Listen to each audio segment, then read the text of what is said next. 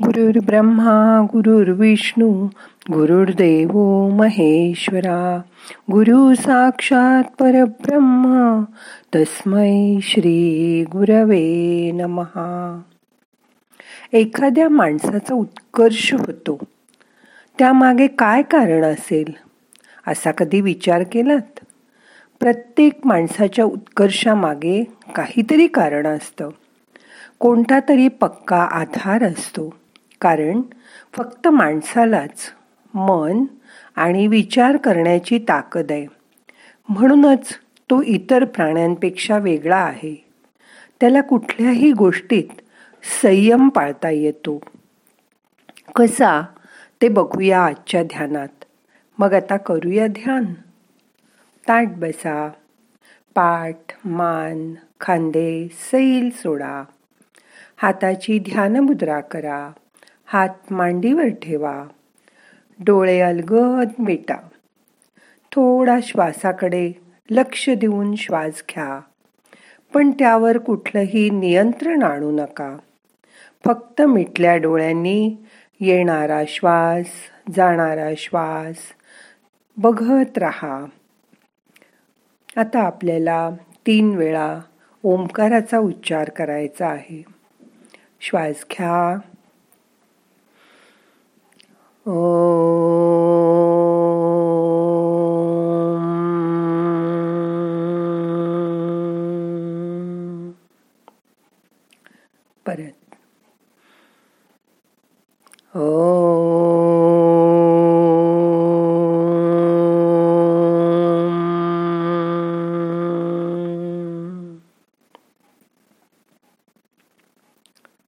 अजून एकदा। सगळ्या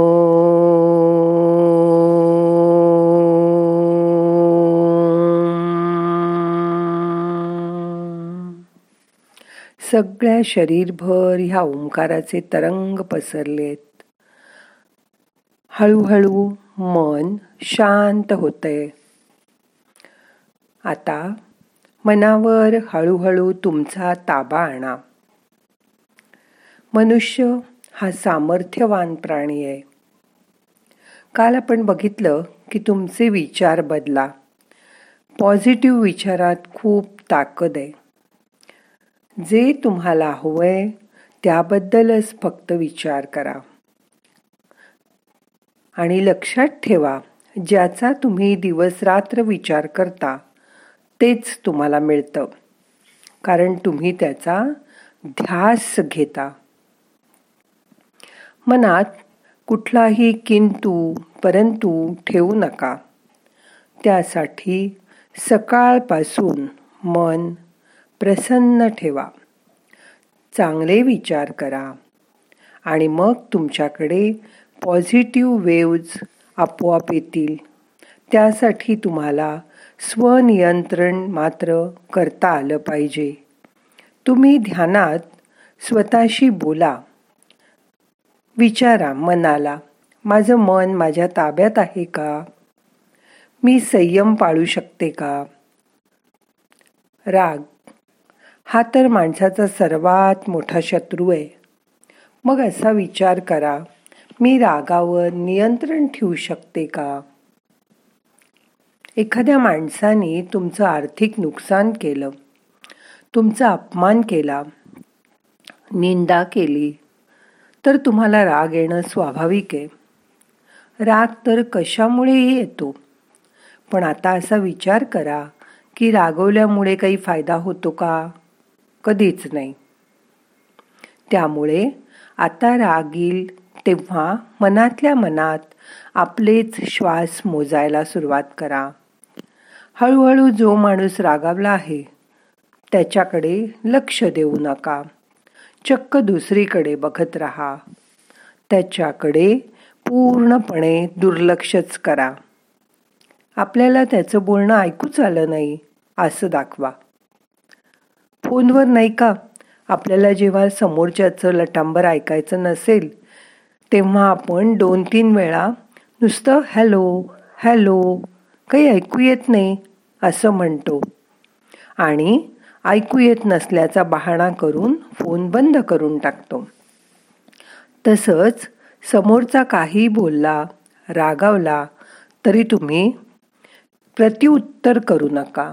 मौन पाळा. त्याच्या भडीमाराला उत्तरच मिळालं नाही की तो गप्प होऊन बाजूला निघून जाईल. आपलं मन काबूत ठेवा. मग यश दूर नाही. माणसाला रागवायला लावणारे वातावरण कधीकधी उत्पन्न होते. पण त्यात न गुरफटता त्यापासून लांब जा. मगच तुम्ही सुखी व्हाल. राग तुमचं सुख समाधान घालवून टाकतो. अजून एक लक्षात ठेवा. काम करताना उतावळेपणा करू नका. उतावळी माणसं सगळं चांगलं करून शेवटच्या क्षणी कुठंतरी चूक करतात आणि तोंडघशी पडतात. आणि अगदी हातातोंडाशी आलेला घास घालवून बसतात. अशा माणसांपासून यश अगदी नजरेच्या टप्प्यात येऊनही हातातून निष्ठून जातं असं होऊ देऊ नका. पु ल देशपांडे नेहमी म्हणायचे की साडीच्या दुकानातील विक्रेता हा संयमी माणसाचं सगळ्यात चांगलं उदाहरण आहे. कारण साडी घ्यायला आलेल्या बायका हा रंग हे पोत असे काठ ह्या काठामध्ये असा पदर आणि ह्या पदराला कॉन्ट्रास्ट बॉर्डर नाही का? तशी साडी दाखवा अजून ही साडी दाखवा ह्या रंगामध्ये थोडा फेंट रंग दाखवा अशी बतावणी करून त्याला डिगभर साड्या काढायला लावतात. नंतर परत वर म्हणतात पहिल्यांदा दाखवलेलीच साडी सर्वात छान होती. तरी पण तो विक्रेता न चिडता शांतपणे परत ती पहिली साडी काढी साडी काढून दाखवतो.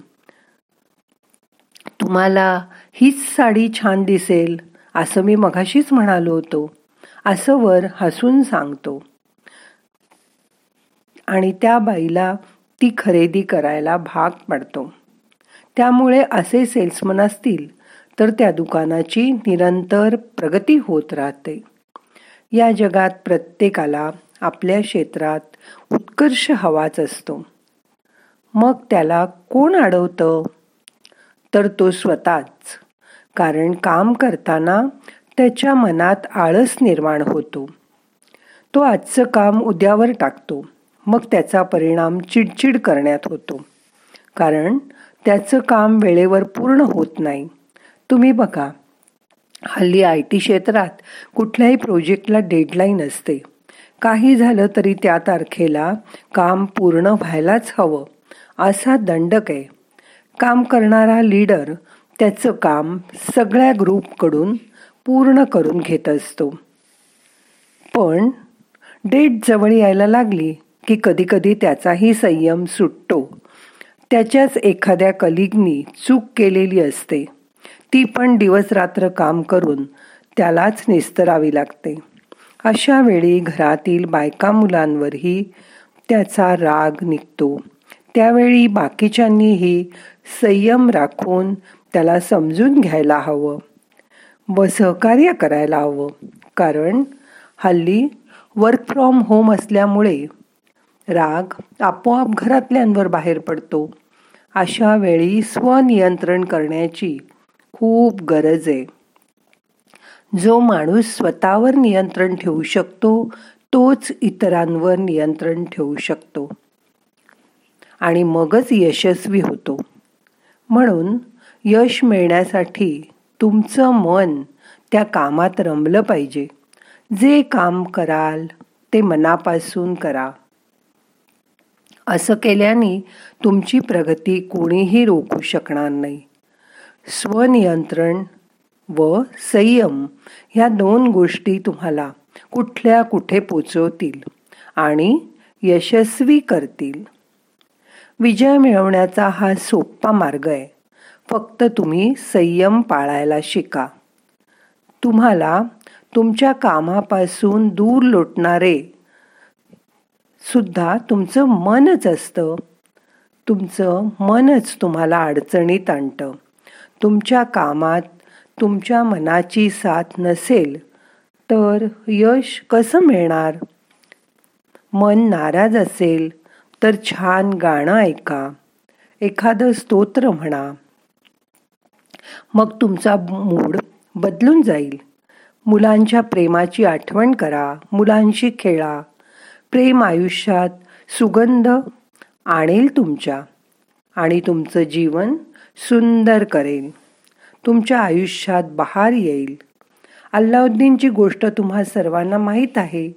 दिवा घासला की जीन येतो आणि कुठल्याही तुमच्या तीन इच्छा पूर्ण करीन असं म्हणतो. हो ना? आपल्या आयुष्यातही जीनच्या ऐवजी तुमचा देव तुमच्याबरोबर आहे. असं समजा. तुमचा विचार त्याच्यापर्यंत पोचवा. कागदावर लिहा. ऑर्डर करा. विश्वास ठेवा. मग तुमचं काम कसं होईल याची काळजी करू नका. शंका काढू नका. तुमच्या मनात त्या देवाबद्दल अतूट विश्वास आहे ना? मग तो जागवा. मग तुमचं काम झालंच असं कल्पनेने बघा. आणि तुम्हीच ते वास्तव्यात झालेलं बघाल. हो ना? मग खुश रहा. आणि कामामध्ये स्वतःला पूर्णपणे गुंगवून टाका.